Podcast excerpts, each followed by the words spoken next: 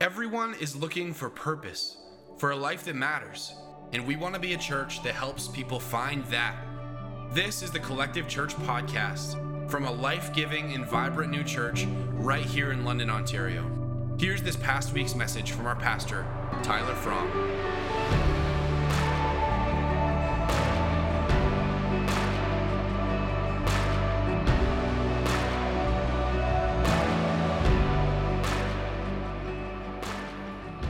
Well, good morning and welcome to Collective Church.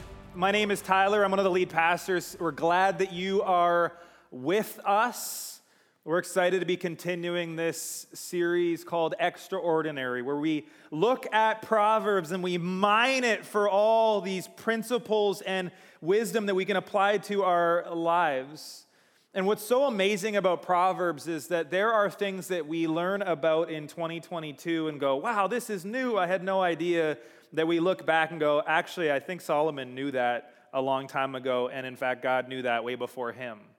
There's things that we can look at in this book that teach us. But the value of wisdom is not in knowing more, the value of wisdom is in applying it to our lives. And so we want to look at a passage today that I think is significant. And the passage is Proverbs 11 24 to 25. Are you ready? 24 to 25. And I'm going to read from the New Living Translation.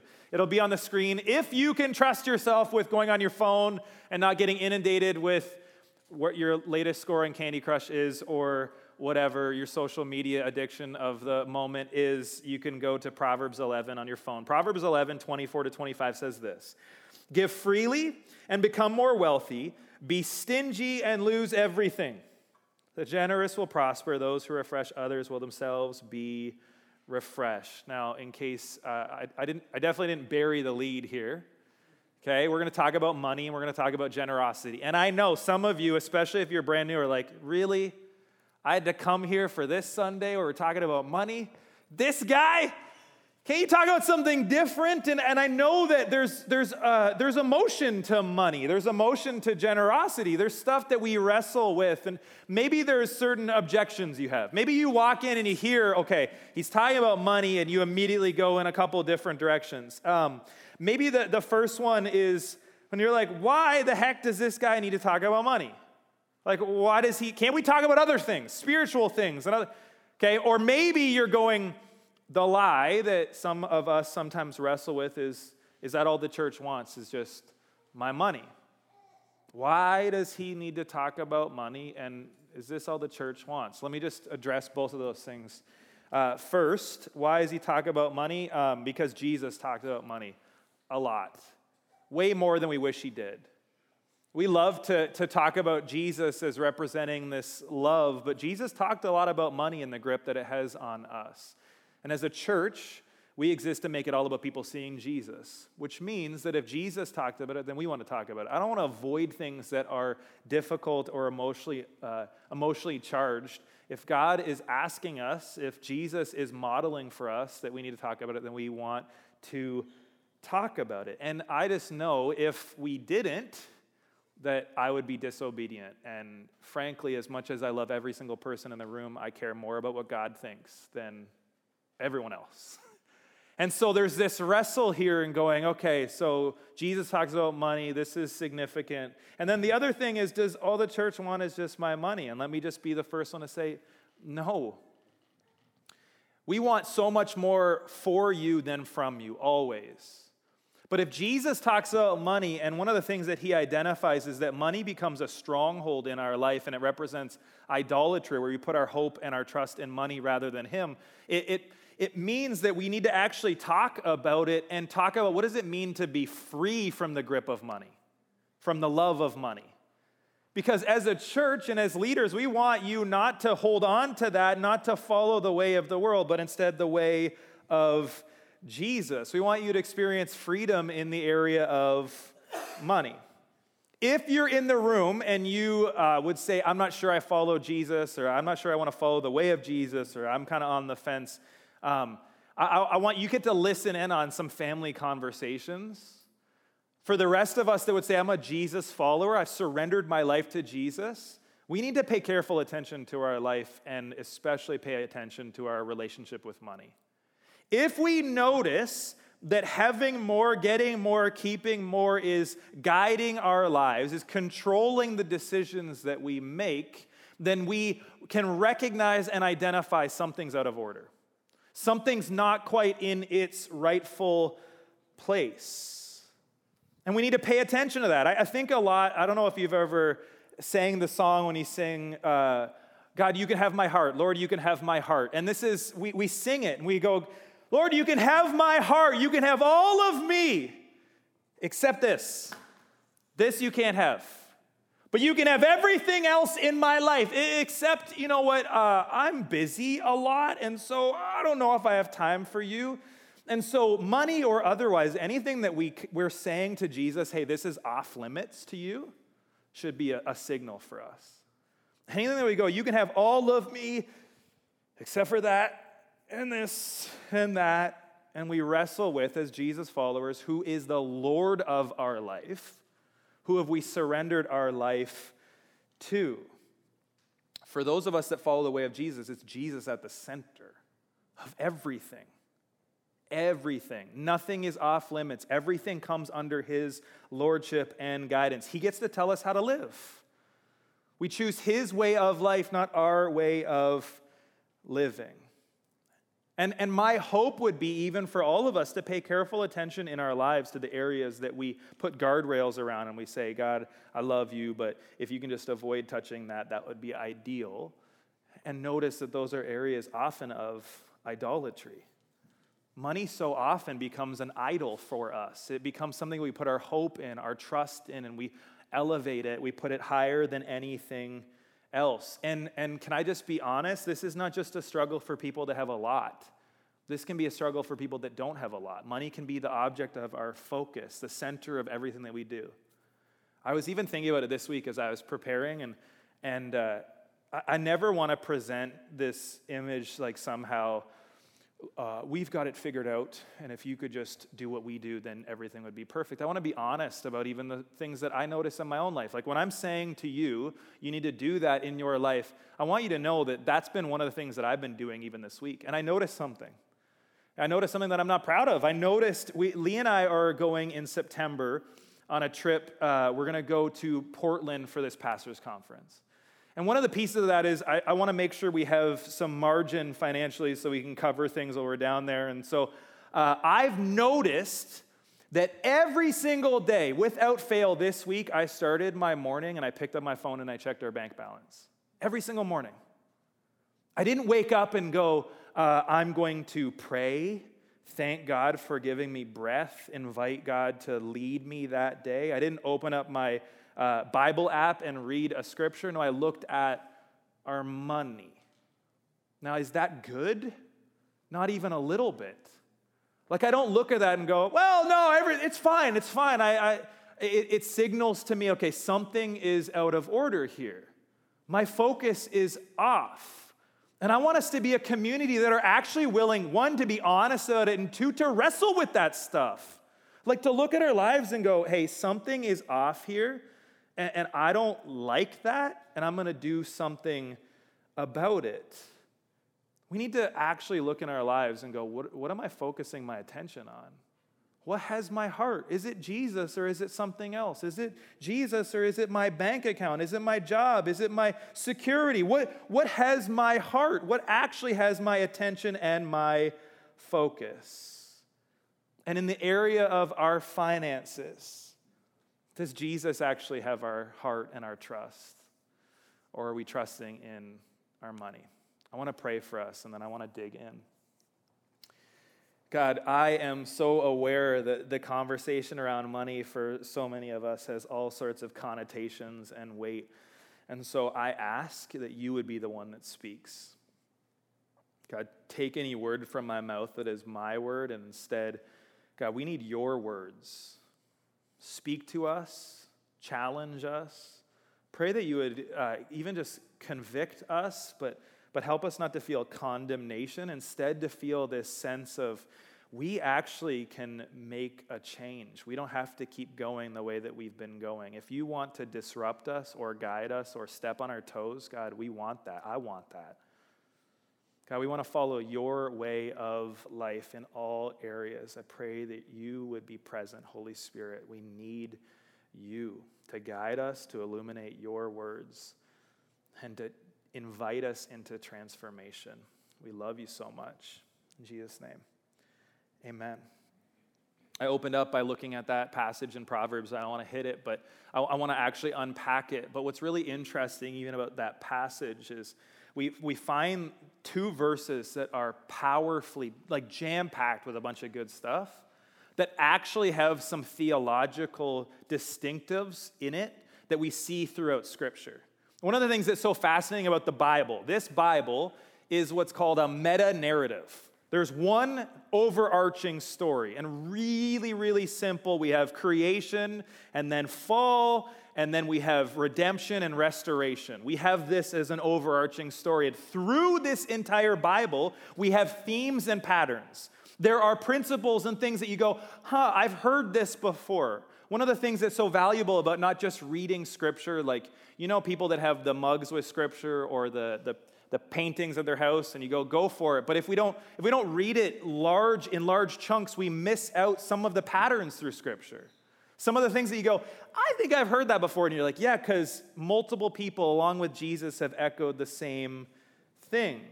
And so let me just reread Proverbs 11, 24 and 25, and then I want to show you another area where it connects with that's significant for us. So it says, Give freely and become more wealthy, be stingy and lose everything. The generous will prosper, and those who refresh others will themselves be refreshed. Now, here we find a significant and powerful principle the idea that you reap what you sow. You reap what you sow. It's a practical principle and it's a significant spiritual principle we see throughout Scripture. Now, anyone in here a farmer? Uh, that's what I thought. I did not anticipate anyone was like, I'm a farmer.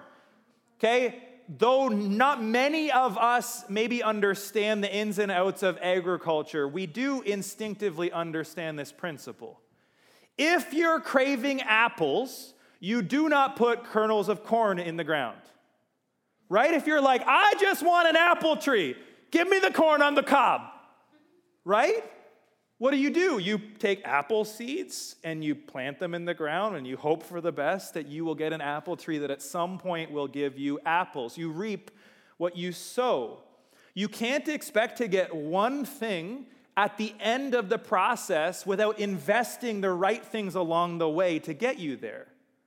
This is a significant spiritual principle that often we get out of whack because we look at our lives, and I've done this, and you go, I don't know if I like this area. I don't know if I like what I'm currently reaping, and we rarely pay attention to what we're sowing along the way. This, this idea is echoed throughout Scripture. It's echoed in one passage I want to look at in Galatians.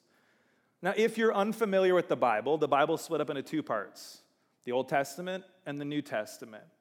And what, what, what s- signals the shift is Matthew, Mark, Luke, and John, the stories of Jesus. But after that, we have a whole lot of books, many of which are written by someone named the Apostle Paul.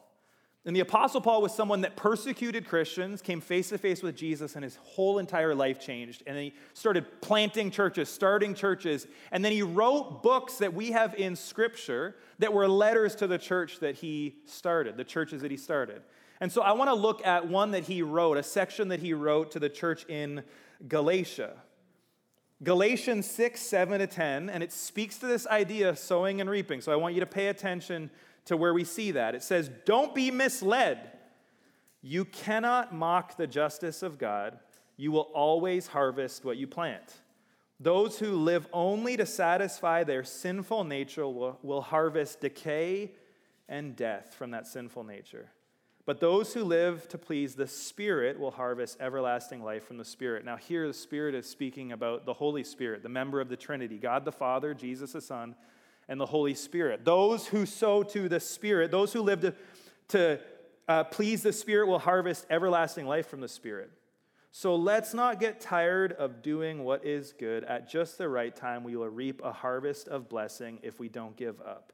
Therefore, Whenever we have the opportunity, we should do good to everyone, especially to those in the family of faith. That passage, verse 9, that's so let's not grow tired of doing what is good. We often say that to each other as we're doing things that are difficult. Don't, don't get tired. It's helpful for us to know the whole context of that. Because it's not just about doing the right thing, it's about what am I investing my effort and energy into? Is it, is it my sinful nature or is it the way of the Spirit? This talks about this idea. So it says, You will always harvest what you plant. It's other translations say, Whatever one sows, that he will also reap. This is sowing and reaping. We find this, this principle multiple times in Scripture. And, and I don't want to take you to every single place because I think sometimes you're like, I can't even barely track with you. I just want to look at these two. Two areas that point in the same direction to a principle that is so foundational to our faith that I think sometimes we lose sight of. In your life, every single day, you choose what you invest your effort into, your focus to, your attention toward. You choose that. You're not a victim of every other circumstance. It's not a victim of my life is so busy, so I can't. You choose what you focus your attention on. You choose what you focus your, your thoughts on. You, you choose that. And by choosing that, you are sowing into something. You are either sowing into what, what Paul talks about as the sinful nature. The early church talked about this as the flesh. This is the part of you that is in opposition to the way of Jesus. This is your old self. And so you're choosing. I'm either sowing into that self or I'm sowing into the way of Jesus, the way of the Spirit, the, the way that God has designed things to be. We choose every single day, in every single moment, which one we're sowing into. All of us in our lives, we look at areas you go, ah, I'm wrestling with this and I'm struggling to do this and I'm doing the things that I know I shouldn't do and I'm getting the results I don't want to get. And then other areas we find ourselves and we're going, no, I, I'm doing the things that maybe seem difficult, but they're leading me towards life. This idea of sowing and reaping is, is so significant to our spiritual life. And think about even just this the sowing and reaping in the context of the verse I read at the beginning in Proverbs. Proverbs 11, 24 to 25. Give freely and become more wealthy. Be stingy and lose everything. The generous will prosper, and those who refresh others will themselves be refreshed. Here is the reality you become what you invest you become the sum total of what you invest the majority of your effort, energy, time, schedule, money, all of that. You become that. And if you find yourself continually investing in the sinful nature, and at the core, you know what the sinful nature is? Me. It's all about me, all about what I want. The way of Jesus is, is not just about the self and the individual. The cultural value is what? Me. I want this. I want it now. I'll go into debt for it because it will make me feel better. Okay, when we invest in the sinful nature, what does Paul tell us? We actually harvest death and decay. Does that sound good? Like, do you ever watch advertisements where, like, if you buy this car, everything will get better, but also death and decay will come your way? No, it would not sell very well. But there's this reality that, that there are things that we think, okay, this is what I want and this is what I need. And sometimes those things are at odds with what God is saying to us. And when it comes to even this passage in Proverbs, we go, okay, um, if I invest in being not generous in my sinful nature, I, I, I lose everything. But if I invest in generosity, I actually experience life and I become wealthier. How, do, how does that make sense? What does it look like to, to reap and sow in this way? So, so we understand, okay, even just the idea that we, we don't get an apple tree by planting kernels of corn. So we understand sowing and reaping, but how often do we think in terms of our financial situation what that looks like for us to sow and reap, either towards the way of Jesus or our sinful nature? The way of Jesus is, a sacrificial, is sacrificial generosity. And the, the way of our sinful nature is self centered. It's all for me all the time. And, and the reason we know that it's sacrificial generosity is because Jesus got up, got up on the cross and gave everything, everything for us. And we're invited to do the same. We see the early church where they went, hey, there's people in need, so we give, we give. And we combine and we, we figure out how everyone has what they need. This, it's not just about me. This is in opposition to often what we believe culturally. So, this idea of sowing and reaping is significant. Now, let me just focus our attention briefly away from something as emotionally charged as money and to go something to something really neutral, like gossip. That's not emotionally charged, right? Gossip. Step on some toes here. When we sow gossip, what happens? We have people that we're around that are people that are gossipers. Do they have many close relationships? No. Because when you sow gossip, what do you reap? Mistrust. Like you can say, if you are living your life and saying, you know what I really, really want? I want deep, meaningful relationships with people, friendships, romantic relationships with people that they're with me and for me. If you want that and you trash people behind their back or talk about people behind their back, it does not lead to it. Right? I think we all know that. And, and in 2022, we've tried to make it innocuous. We call it spilling tea, right? I'm just spilling tea. And you go, well, think about that just from a like practical perspective. You spill tea, someone gets burned, right? And you go, I'm just doing this, and you look at your life and you go, okay, I'm reaping dysfunctional relationships that don't seem to be very close. And it seems like I'm sowing gossip. That's connected, right? That what we sow becomes what we reap. If, if we sow into gossip, we, we have relationships that lack trust. If you compare that to people that sow into strong, trusting relationships where they talk to each other and they share and they, and they care for and guide and guard people, those people tend to have really close relationships. You look at their life and you go, okay, it seems like you are reaping what you are sowing. People that use their words to build others up tend to be encouraging people to be around, right?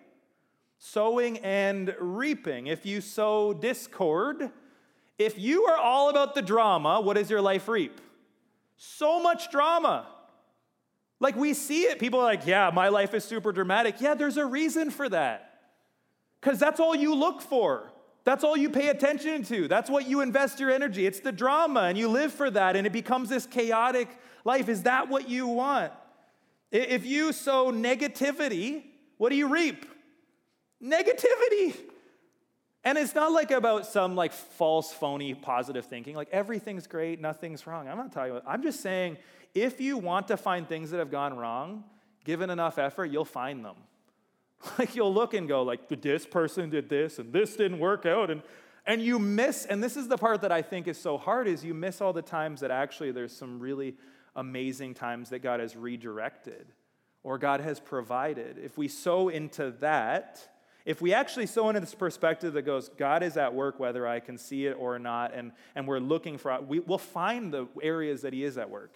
If we sow faith, what do we reap? We become more faithful and faith filled. If we're like, God can do it, I believe it. When He does, we don't, we don't go like, oh, well, whatever. We go, I knew it. What else might God be leading us into? Sowing and reaping. And I want us as a church to pay careful attention in our life to how that, how, how what we're reaping is directly connected to what we consistently sow. Now, you might, you might hear about some of this and go, uh, is that karma? Like, are, is that because like let me just be clear we don't believe in karma. Karma is a, a hindu idea that um, you are your life is the sum total of previous lives and all the mistakes that you've ever made and you're where you are. That's not what we believe. I, when i talk to christians and they're like yeah that was karma. I'm like hold on. Time out. Time out. That's not what we believe at, at the core of our faith and relationship to jesus we actually find the opposite of karma the beauty, the message of Jesus, the gospel, is that we get what we don't deserve. Okay, what we do deserve is separation. Because what we do with our life is we say, God, I'll take it from here. I don't need you. And God goes, okay. And then we go, well, I'm lost and I'm lonely. And he goes, yeah, that's because you don't have a relationship with me. But you chose that. You go, I, I want to make it right. I'll just do more, try hard. He goes, you can't. You can't do it. So he sends his son Jesus to bridge the gap, to make a way for us to live the life we could never live, to pay the price we could never pay, to restore the relationship we could never restore. We get what we don't deserve. This is the nature and the center of our faith in Jesus. The problem is for so many Christians, we punch our ticket and we go, now I'm good, justified by faith. Now I have grace, unmerited favor before God, and it really doesn't matter how I live. And that's the disconnect. Because we do get what we don't deserve. And then Jesus gives us a new life and a new way of living. He says, Follow me. And that's where we go, uh, yeah, maybe like Sunday between the hours of 10 and 11:30 I'll do that. But there's uh, I've got so much going on. My life is so busy. You don't know and we choose to sow into a life that does not reflect Jesus. How we live actually matters. What we are sowing into matters. And we need to pay attention to how we live. We need to pay attention to the decisions that we are making every single day. Here's the there's a weight to it. Who you become in the long haul is a byproduct of the consistent choices you make today. And there's a part that's like, that's not glamorous. I don't know about you, I want immediate results, right? I want to know, God, if I read my Bible today, I want you audibly to speak out loud. And God does not work like that. God goes, um, every day I want you to focus your attention on me. Every single day. And then you look back over years and you go, I'm becoming more and more like who you want me to be. And suddenly the things that used to derail me or distract me, actually, I see as divine interruptions leading me to what you want. It's the long haul. And when we continually sow into our sinful, self centered nature, we harvest death and decay. And when we continually sow into the way of Jesus and life in the Spirit, we find life to the full death or life says the message of Jesus. We choose. And we get in this in these every single day to choose what am I fix, focusing my attention and my effort into? Is it am I sowing into becoming more and more like Jesus or am I sowing something different? This is why if you spend time with certain people, you spend time with certain Christians that are older and there's something magnetic.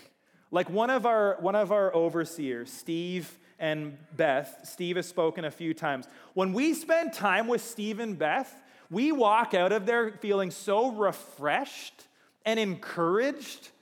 And, and when they talk, they exude. They speak scripture and they talk about following, but they exude the way of Jesus. Why? Because for year over year over year, day over day over day, week by week by week, they sowed into the way of Jesus, shaping and forming them, not their sinful nature. Now, are they imperfect? Yes.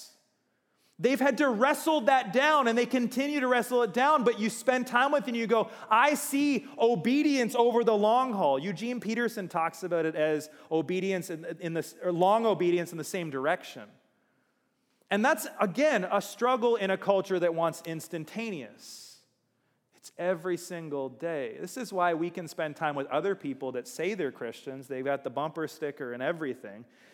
And we're around them, we're like, oh, like, I don't mean to be judgmental, but I don't want to be around you. like, you're mean and bitter and, and like, I, I don't, it's because you see people that in name they follow Jesus, but every single day they've struggled to sow and they sow towards their sinful nature. And I'm not, I'm not telling you to go around like trying to keep track. You know, like talking to someone, you're like, well, I can see where you sow. Like, I'm not talking about for us to get arrogant and, and, and like, those are the worst kind of people. I'm just saying, pay attention. Pay attention when you spend time with certain people. They're like, why is it that I just, I'm drawn to them? Why is it that I, I love being around them? Why is it that when I'm around them, I, I'm filled up? Usually, if they're Christians, it's because of this. Because we see the long haul and we see how they navigated difficulty. Difficulty is always the environment that we actually see is my faith what I thought? And when we face difficulty, we choose am I going to follow the way of Jesus or am I going to follow my own way. And the people that continually follow the way of Jesus tend to have a really, a way better outlook, a way better perspective. This is why you're around some people that are older or maybe have been around for a while and they face something challenging. They're like, yeah, but God's got it. I've seen him work in the past. I'll see it again. You're like, well, this is like a big deal. Like, are you sure? Like, yeah, I, I've watched it. God has been faithful. And other people, and I've had times where I'm like, how? And God's like, I just did it. I just did it. And you're like, yeah, but will you do it again? Will you do it again? Because I'm, I'm worried. I'll do it. I'll take it from here. God goes, how's that work for you when you try to do it your own way? Not so good, right? And so we choose our sinful nature or the way of Jesus. And what I want for us as a church is for us to be a community that sows to the way of Jesus, not the way of ourself, that takes this passage in Proverbs 11 seriously, that actually wrestles with God on implications of what does this mean for us. Give freely and become more wealthy, be stingy and lose everything. Notice here it says, give freely not reluctantly, not because people are watching, not it's not one of those things where it's like, well, what will people think? Give freely.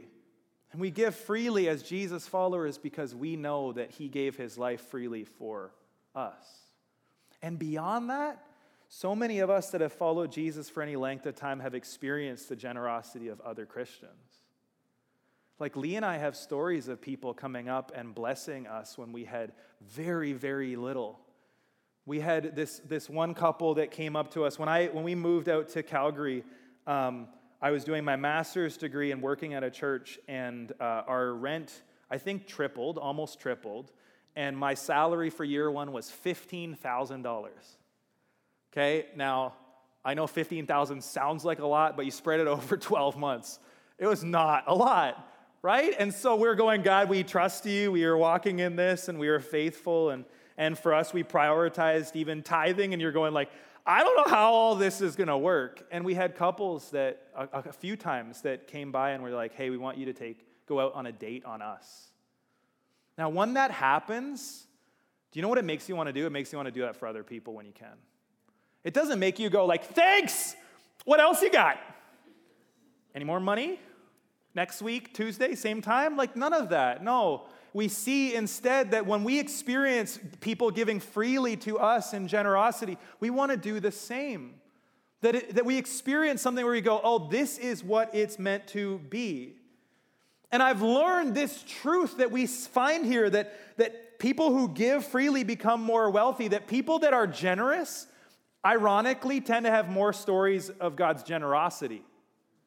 They just tend to have more stories of where God has shown up for them. They went, a, um, so I stepped out and I did this because God asked, and then God did something that I was not expecting.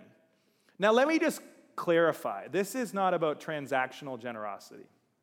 This is not about prosperity gospel. If you give, God will double your money.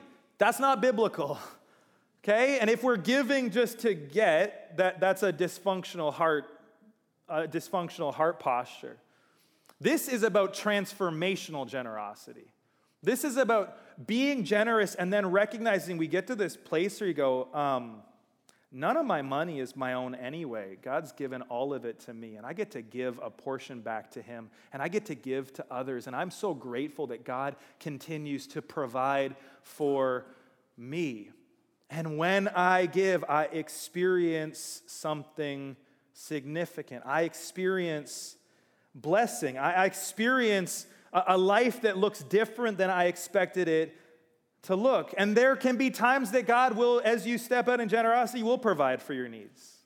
Like Phoebe shared it last week. If you haven't watched Five for Five, I would highly recommend it. I am so incredibly grateful for the depth of leadership that we have on our team. People that share that you're like, they're so, they could preach, they could speak. And when you spend time with them, you are inspired by what they are learning and have learned and continue to apply. Phoebe talked about when she looked at her, she actually set a budget, which for some of us, set a budget. You suddenly go, man, all my money went to the convenience store or eating out or whatever. Pay attention to where your money's going. But she set a budget and she committed to tithe. And then what she noticed is she was able to pay off all her debts in a way that did not make sense, in a time that didn't make sense. And then she had money left over, or what she called miracle money, that she couldn't account for. I've heard stories like that. Lee and I have experienced things like that where you're like, wow, this does not make any sense. But is this only what this is talking about? That if we give, that God will just somehow pour on money and money to us and we'll be just loaded. No. It might be money, it might be wealth as the world doesn't define it. Lee and I, so when we moved out to Calgary, Lee works for Compassion as a graphic designer. And Compassion works all across the world, releasing children from poverty in the name of Jesus. And, and through that, it's, it's through sponsorship. So we sponsor a little girl in, well, she's not so little anymore, in Uganda, right? Uganda. And, uh, and so when we moved out to Calgary, uh, when we told, when Lee told people at her work where she was going, they're like, wait, is that so and so's church? And, and it was this, she was this lady that, single woman, by herself, so she's single woman, like not an opulent job, by herself sponsored over 100 children over 100 kids. Now, just, just for some context, uh, each kid, it's like $50 a month. She had over 100 by herself. And you know how she lived? Simply. Everything extra went to these kids. Everything. She got vacation time. Guess where she went? To visit her kids. She had time. She was writing the kids. She was giving towards. And you know what? She exuded wealth, but not like the world defined it. She exuded this wealth of joy that honestly, you'd be around her and you're like, you're just inspired.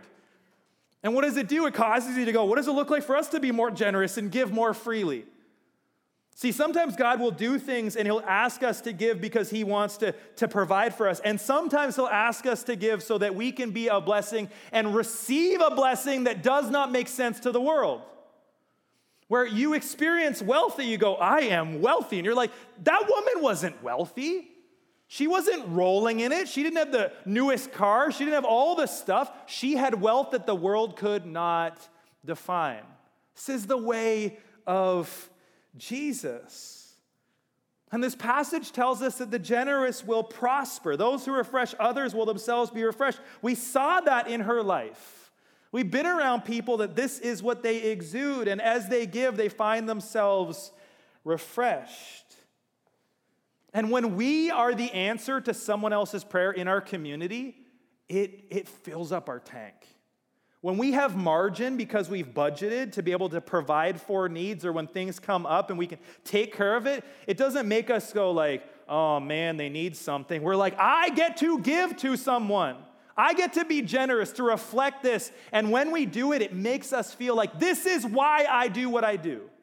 This is why I sacrifice for the sake of others. When we're able to be generous to others, we're, we're able to see the world as it should be. It's suddenly what seems like a sacrifice doesn't feel a whole lot like a sacrifice. In fact, it just feels like a blessing that we are able to give. The reality is, it's all God's money anyway. Like, if we follow Jesus, we die to our old self. We say, It's not me that lives, but you in me. All of our money is His, all of it. And He says, Give me 10%. And we go, mm. Says, Give me 10% and watch what I can do with 90. I can do way more with 90 than you can with 100. We trust Him with our finances. And my prayer for you as you live in a generous way would be that you experience verse 25. That as you are generous, you fall, that you experience this refreshing that does not make sense to those around you and yet is divine. This sense of as you refresh others, that you find yourself refreshed. When we sow into a life of generosity, we reap blessings. That's not just financial, though maybe if God wants to do that, it can be. It can be all sorts of other things. And when we sow into a life of self, we reap something that doesn't look a whole lot like the way of Jesus. When I put me at the center of my life, then I notice that things are out of order, and Galatians says, I will reap death and decay. But when I live my life with God at the center, living in a way that is generous, encouraged to bless others, sowing into this way of Jesus, I experience life in the full. And our invitation in all areas of our life, money is one of them, to actually put money in the rightful place, to put all of our area, all of our life in, in order, to come to before Jesus and go, uh, Am I out of order here? Like to actually ask that question and, and be okay with him giving you the answer, maybe if you don't like it. Like to go, are all, are all my, am I sowing in the right things? Am I investing my energy and my time and my effort into the right things? Following the way of Jesus, and this is the costly part that sometimes we soft sell. We're like, follow Jesus and your life will get better. And I believe that, but also when you follow Jesus, you'll give up everything. You'll get something better, but you don't get to halfway kind of go, like, I'll give up part of my life. Instead, he says, Give it all to me and watch what I can do. When we follow the way of Jesus, it means we die to our preferences for our time. And some of us are like, I don't, I don't have time for Jesus. I don't have time for people. And when we follow the way of Jesus, we die to that. Suddenly, our preferences for our time are not ours anymore. We die to our preferences for our talents and our gifts, the things that make us unique suddenly that's not just for us anymore, it's for others, and we die to our preferences for our money. But what we think we're giving up in the short term, actually in the long term, is counted as rich blessing. Give freely and become more wealthy, be stingy and lose everything. The generous will prosper, those who refresh others will themselves be refreshed. So, this idea of sowing and reaping. My hope is that there's something that the Holy Spirit is going like, hey, uh, you've been sowing in this direction and reaping this. This is why. But you might be wondering, like, what do I, what do I do with this? Okay, so he's made the point. We sow and reap. If we sow generosity, we reap generosity. Okay, I, I notice this pattern of sowing and reaping. I'm connecting it in my life. What do I do? You know what I would really encourage you to do? One of the things that's so challenging for me as a preacher is I sometimes have people that are like, that was really, really good, and then they never do anything with it. Like they don't go like, yeah, what do I, how do I, wh- where do I apply some of this? And so my encouragement would be before God, as we worship, you, you can do it, as we're together, audit your life. Like actually go, what am I sowing into? If I was to look at my bank account, what am I sowing into? Am I sowing into a life of generosity or am I sowing into a life that is all about my sinful nature? Reflect and ask. And if you find yourself not sowing into a life of generosity, I want to encourage you to ask God, God, what would you invite me to do? And then do that. I don't want you to feel this pressure of going, I need to do, I need to do what he's asking me to do because I feel like I, I he's going to look at me poorly, because it's not any of that. This is between you and God. What I do want to do is confront excuses, because we all have them. When I, then I will. And we'll always find them. If I have enough, then I'd be generous then. But the truth is, if you're not generous now, you probably won't be generous then. And we go, well, if it's a larger amount, well, what if God's not asking you to give a large amount? What's, what if He's just asking you to give a small amount that, that is costly? Like, what if he, have you asked him, honestly? I don't want you ever to do things because I said so. I want you to come before God and go, God, what do you want me to do? What are you trying to get out of order? My job is to, is to tell you the truth, to do my best to unpack scripture, and then to trust that the Holy Spirit is guiding and changing and transforming in you. Maybe you need to start small. Maybe you need to plan. Maybe you need to budget. Maybe you need to begin to think, okay, what does it look like to sow today. Let's not be people that live in tomorrow. Tomorrow I will. What if it's today?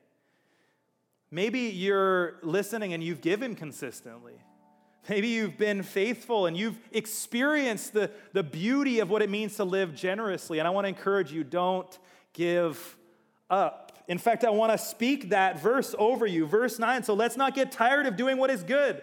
At just the right time, we'll reap a harvest of blessing if we don't give up. Keep inviting God into your plans. Keep inviting God into your bank account, into your time, into your. Keep sowing into the way of Jesus. Don't give up. Maybe you've experienced, like Phoebe talked about, actually, like the whole panel talked about last Sunday, where you have moments of God's generosity that's changed your life. And maybe the step for you is you need to share those stories. You need to build other people's faith to go, God is able to provide. And here's how God blessed me. Maybe not monetarily, maybe in ways that are so much better. To share those stories. Maybe you're hearing some things that you're wrestling with. You're going, uh, I gotta, I gotta figure some stuff out. I need to get some things right. I've got some priorities that are out of alignment. We're gonna, I'm gonna invite the prayer team to come up to the front, and during worship, and then after worship, if you would like to come up and pray with the prayer team, they'd love to pray with you and for you. And I just want to remind you no one's looking, no one's watching, no one's wondering, did you go? Go and actually spend some time and let them contend for you, pray over you, pray with you. Maybe you're going, I'm not sure what to do. I'm not sure what my next step is. Maybe we can guide and help you and join together as we try to discern what God is leading us into. Maybe you need to, to give. Maybe it's to collective, or maybe there's someone on your heart that you're like, um, I need to go to my neighbor and I need to give them an envelope with some cash. And I need to not take credit for it. Whatever that is, I'm not asking you to do anything. I'm asking you to ask God for what you should do and then to do exactly what He said. We want to be a community that lives generously and experiences a life not of just more money, but instead the life that is more in line with the way of Jesus. I want to pray for us and then we're going to worship. Will you stand up with me? God, we are so grateful that you provide for us. We are so grateful that you sent your Son to, to die for us when we did not deserve it. God, I pray that you would be the one that would guide and speak, that you would interrupt our patterns. We look at our life and we think, I'm not moving in the direction that I want to move in, would you disrupt us and cause us to choose differently? That we would sow into a life that is marked by your way of living, not by our sinful nature. God, I pray for miracles when it comes to finances. I pray that there would be people that would be able to give above and beyond generously to, to care for neighbors and friends and family that, that only you could take credit for. God, help us to be the answer to other people's prayers. God, have your way. We need you. We trust you and we love you. We pray all these things in your name. If you'd like more information on Collective Church, find us on social media at This Is Collective Church or reach us on our website, collectivechurch.ca. Thank you for listening, and we hope to see you Sunday.